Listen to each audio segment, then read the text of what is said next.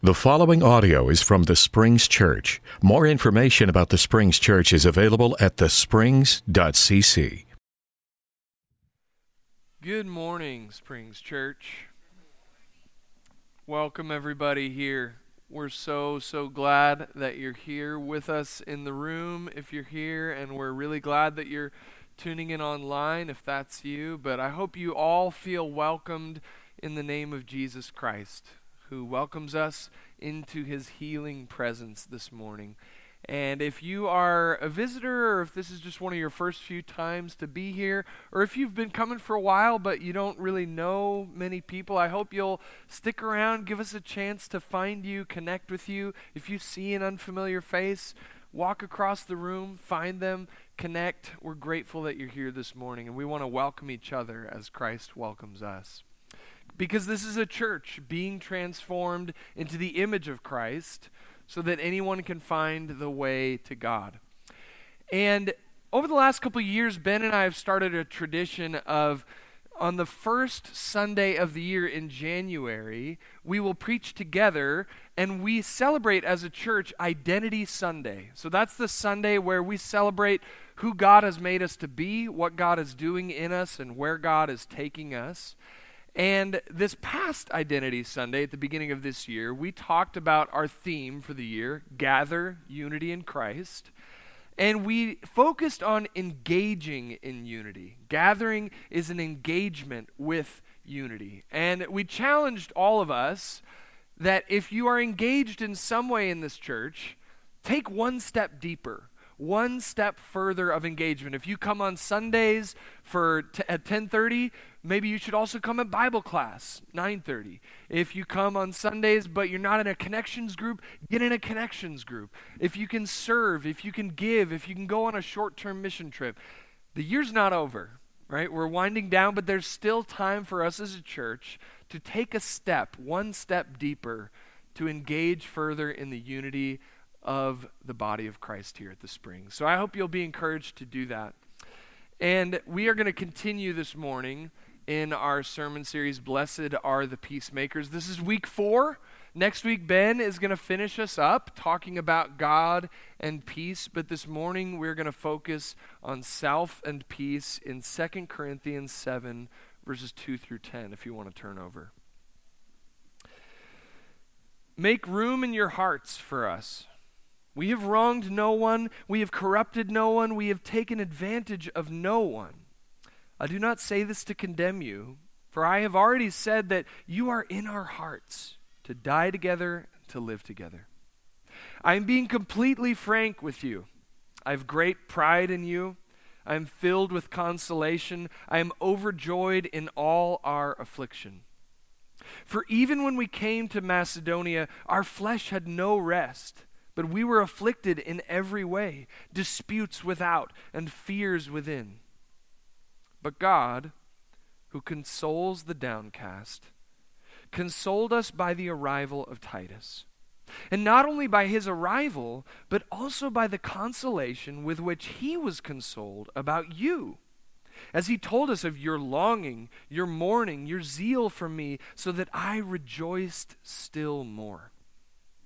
For although I grieved you with my letter, I do not regret it. Although I did regret it, for I see that that letter caused you grief, though only briefly, now I rejoice. Not because you were grieved, but because your grief led to repentance. For you felt a godly grief, so that you were not harmed in any way by us. For godly grief produces a repentance that leads to salvation and brings no regret. But worldly grief produces death. Let's pray. God, we give you thanks once again this morning for your word. And we thank you for your living word, Jesus Christ, our counselor, our comforter, our keeper, our Prince of Peace. Lord, teach us peace through Jesus, your grace to us. And God, I ask you for the gift of preaching. It's in Christ's holy name that we pray. Amen. We began this series talking about grace and peace.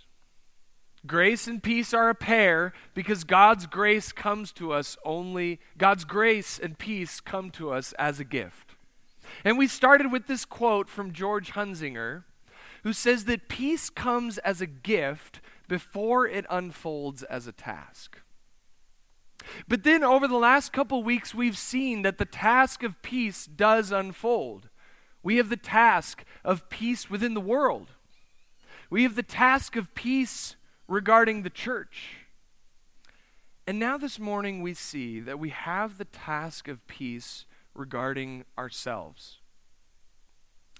What is that task of peace when, to quote a celebrated American poet, it's me, hi.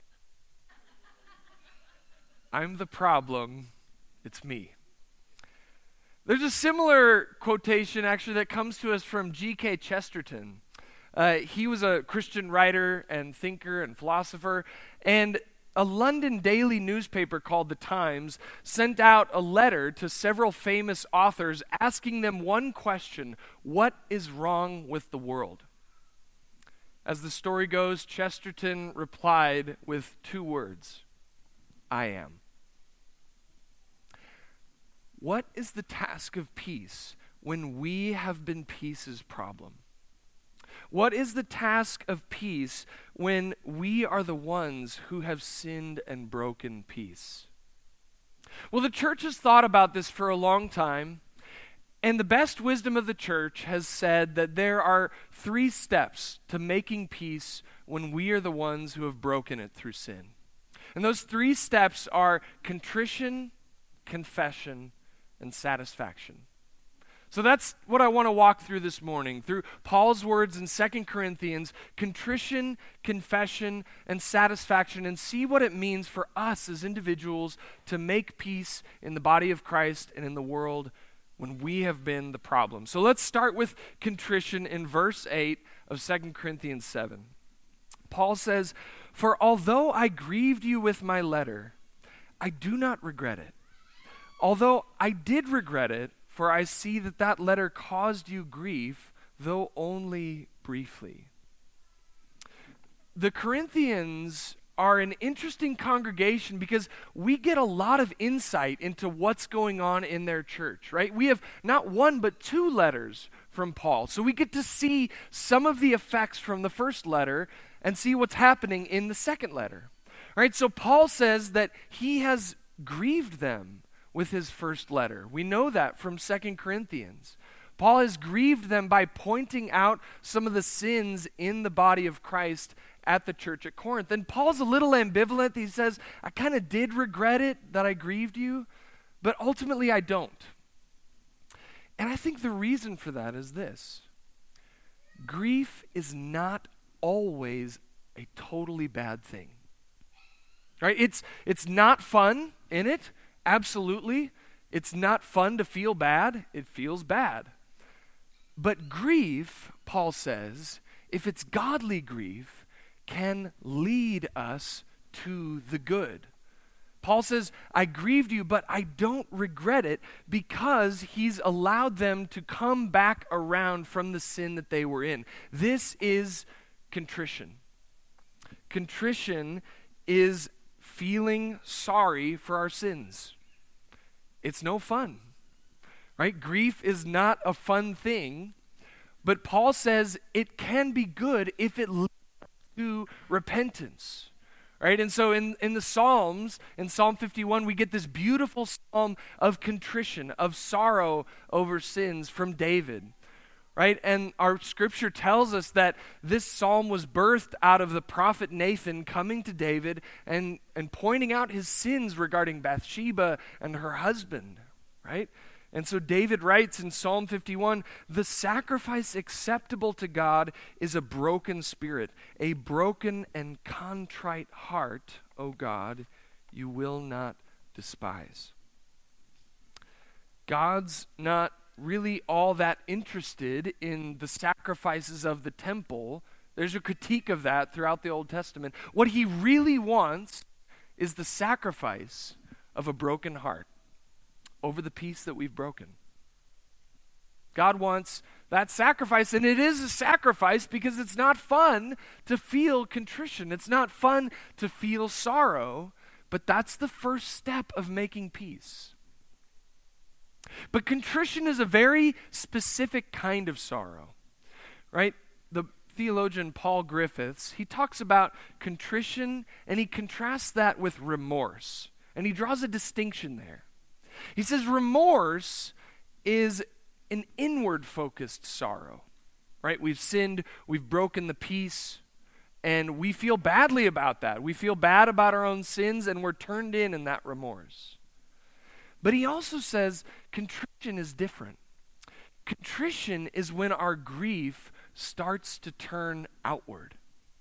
When we stop feeling sorry just for ourselves, but we start to feel sorry for the damage that we've done. He says, In remorse, I want my pain to go away. In contrition, I begin to want the world's damage to be redressed.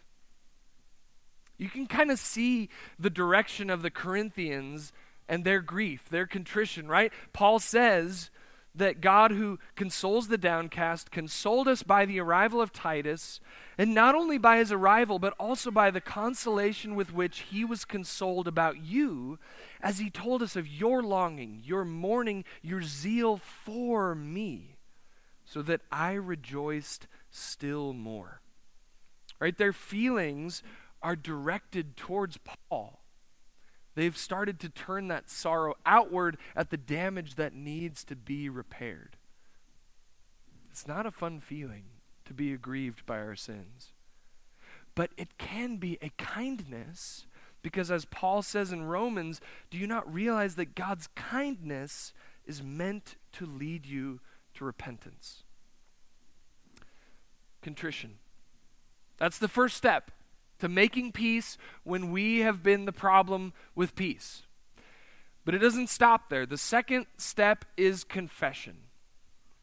And in verse 9 of our text, 2 Corinthians 7, Paul says, Now I rejoice, not because you were grieved, but because your grief led to repentance. For you felt a godly grief, so that you were not harmed in any way by us after contrition, we move to confession. We move to telling the truth about our sins.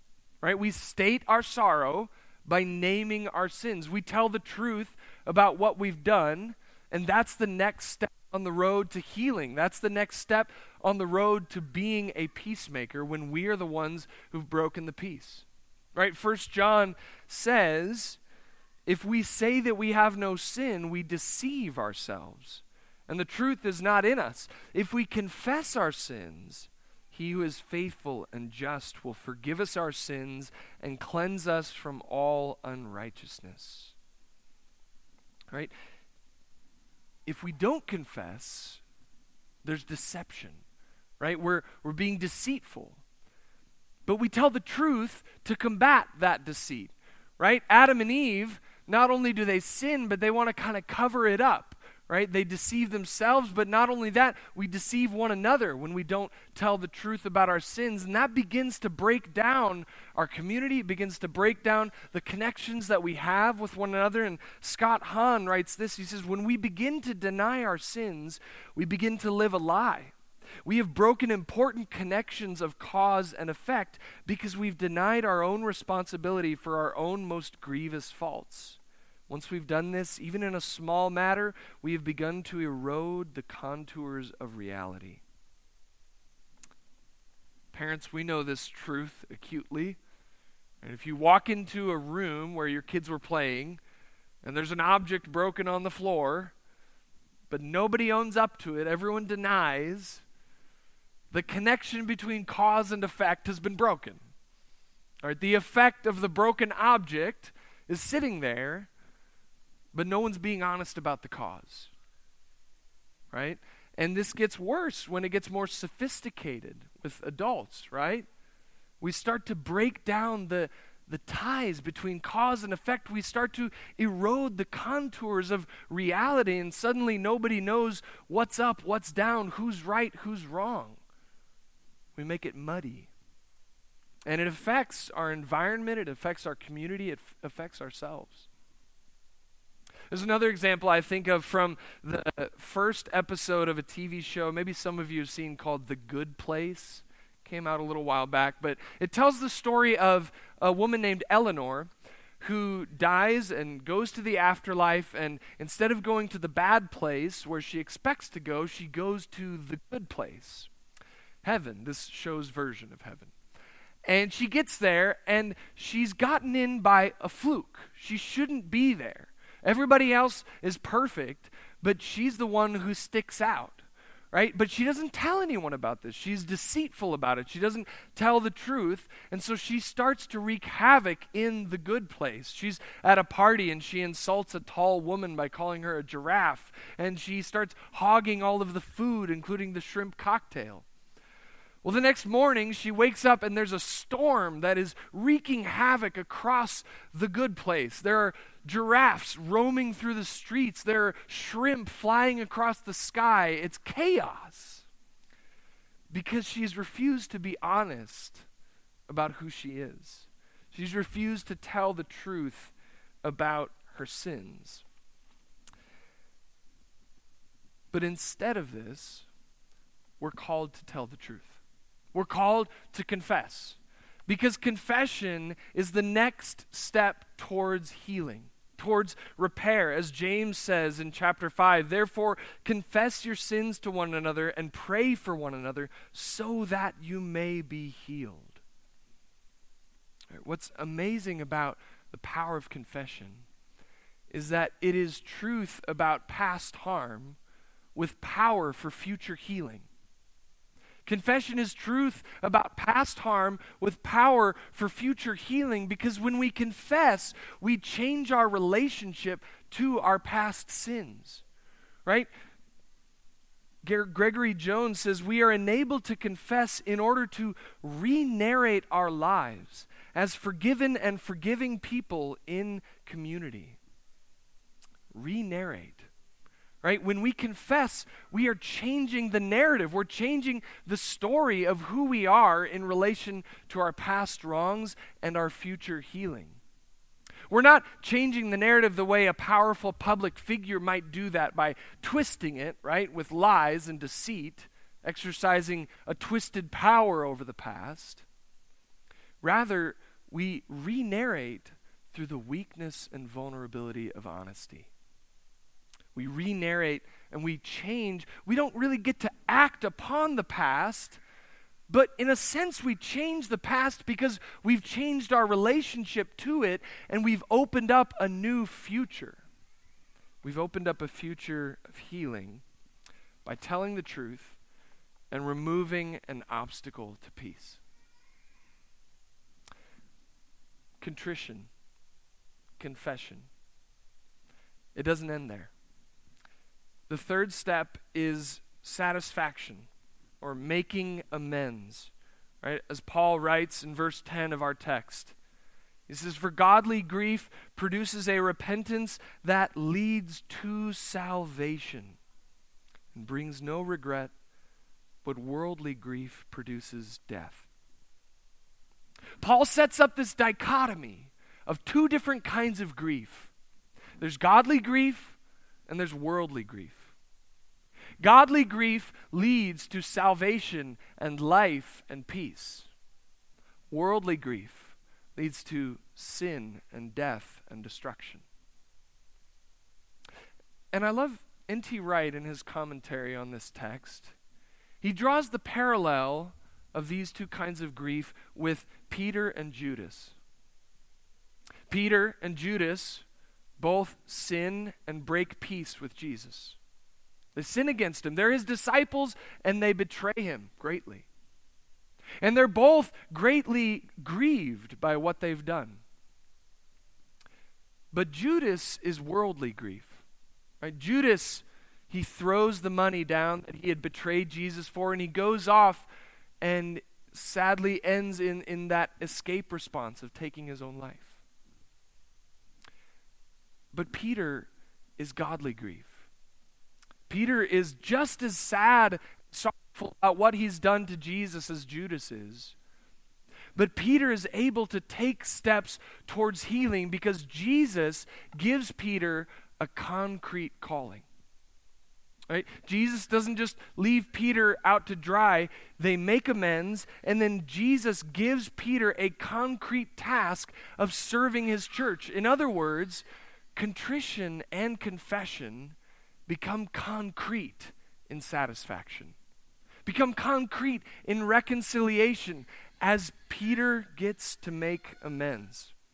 Right? When we have wronged someone, we are it's incumbent upon us to try to set things right this goes all the way back to the beginning of god's people in numbers chapter 5 the lord spoke to moses saying speak to the israelites when a man or a woman wrongs another breaking faith with the lord that person incurs guilt and shall confess the sin that has been committed the person shall make full restitution for the wrong adding one fifth to it and giving it to the one who was wronged contrition and confession are not the end of peacemaking, they're be- the beginning, right? It needs to become concrete in trying to restore restitution.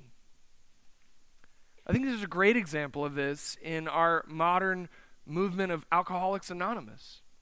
Right? AA, if you've ever read through the 12 steps of recovery, and their program. First of all, I think you'll be surprised at just how saturated it is with God if you've never read it before. But secondly, they make things concrete.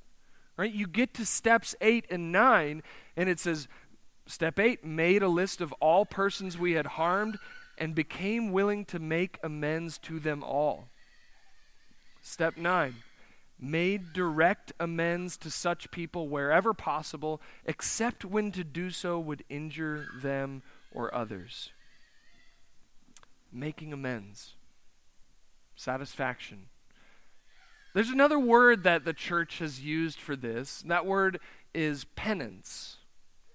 But I hesitate to use penance this morning because I think it has a, a connotation in our heads, kind of like the dictionary definition you get for penance voluntary self punishment inflicted as an outward expression of repentance for having done wrong. Jesus critiques outward self punishment. Jesus critiques outward displays, right? The washing the outside of the cup while leaving the inside dirty. He calls the Pharisees whitewashed tombs. There's death inside. But penance in reality is what Isaiah talks about in chapter 58. It's actual repentance and repair. Isaiah says, Is such the fast that I choose, a day to humble oneself? Is it to bow down the head like a bulrush and to lie in sackcloth and ashes? Will you call this a fast, a day acceptable to the Lord? Is not this the fast that I choose? To loose the bonds of injustice, to undo the straps of the yoke to let the oppressed go free and to break every yoke? Is it not to share your bread with the hungry and bring the homeless poor into your house? When you see the naked, to cover them and not to hide yourself from your own kin? Jesus doesn't want a big show of sorrow, of self flagellation for its own sake. Jesus wants concrete repair and mercy. He wants concrete justice and love. He wants us to set things right. You know, I mentioned public kind of twisting the narrative in order to re narrate for themselves. And when I hear of public figures in some sinful scandal, for the last few years, I haven't been able to see one of those stories that seems to break out every few weeks or so, be it a politician, a professional athlete, or a pastor.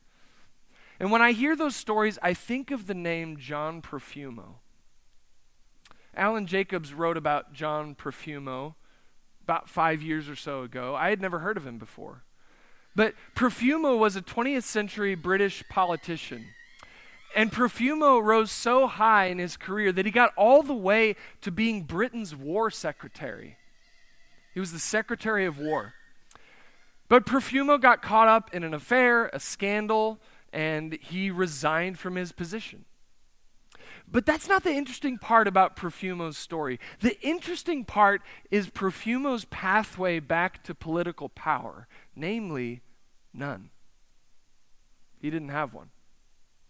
He never re entered politics. He had all kinds of well connected and powerful friends who could have eased him into a big business or political job. He didn't do that. Instead, he started serving with a charity called Toynbee Hall. Toynbee Hall addresses poverty on the east end of London, where there's a lot of poverty. And, and Toynbee Hall is a great charity that does work there. And Profumo began volunteering, just doing menial tasks at the beginning. But over the course of years and decades, he eventually started raising money for them. And he became the chief fundraiser for Toynbee Hall. For 40 years, John Profumo raised money for the poor in East London completely as a volunteer. And Alan Jacobs, writing kind of at the height of the Me Too movement, writes this. He says, Will a Profumo arise from our current situation? Will even one single solitary Christian leader who has been caught doing or enabling or covering for nasty things decide that the proper response is to perform extensive penance? And by performing extensive penance, I don't mean just taking a few months off to plan a comeback tour. I mean rather embracing humble service as medicine for the soul. God does not expect us to beat ourselves up and feel awful about our sin forever. Jesus died on the cross so we don't have to do that. But God does expect us to take part in His making of peace. God does expect us to take part in righting the wrongs and making peace when we have been peace's problem. All right, God does expect us to do acts of mercy and charity and justice, to share our bread with the hungry, to invite the homeless poor into our houses, to reach out to the people that we have specifically wronged and seek to make amends. We have all added to the sin and strife and turmoil of the world, and it is our duty to add to the peace of the world. Now, we couldn't be saying this if we hadn't started this series talking about grace and peace. God's peace comes solely by grace. It is a gift. This is not works righteousness. This is not salvation by works. Salvation is God's job. Salvation is what God does. Peace is God's gift to us. Peace is God's song and we are in the choir. Just because it's what God is doing doesn't mean we get to sit on the sidelines. We have a part to play, we have a part to sing. When we do sing according to God's peace, we add to the beauty and the reconciliation. When we don't, we detract from it. When we sing off key in sin and strife, we cause chaos. God is the music. God is making peace. God is he is the songwriter and the conductor. He is everything. It is his peace. But we have a part to play. We have a line to sing. And God is calling us to the concrete work of repairing peace in the world. We can't do it. We can't repair every place that we have been the problem with peace. We can't make up for all that we've done. There's no way we could possibly do it. And that's why God has given us Jesus Christ. Jesus Christ, who is the one sufficient peace offering for us. Jesus Christ, who is the one sufficient peace offering on offer to the world. Hebrews says, But when Christ had offered for all time a single sacrifice for sins, he sat down at the right hand of God. For by a single offering he has perfected for all time those who are sanctified. Jesus is our one perfect peace offering. And it's because of his peace offering that we can live in the confidence of grace, that we can live able to confess, able to re narrate our relationship to the past by living into his peaceful future. Because Jesus is sufficient, because he's once for all the single sacrifice. When it comes to our past, we can confess it. When it comes to our present, we can address it. And when it comes to the future of God's peace, we can rest in it. Jesus is our one sufficient sacrifice of peace. Peace is the song of God, and He is calling us to sing along, to sing in harmony, in tune with one another as we go out and make peace by telling truth and repairing according to the kingdom of God. Let us stand and embrace the Jesus who is our offering of peace.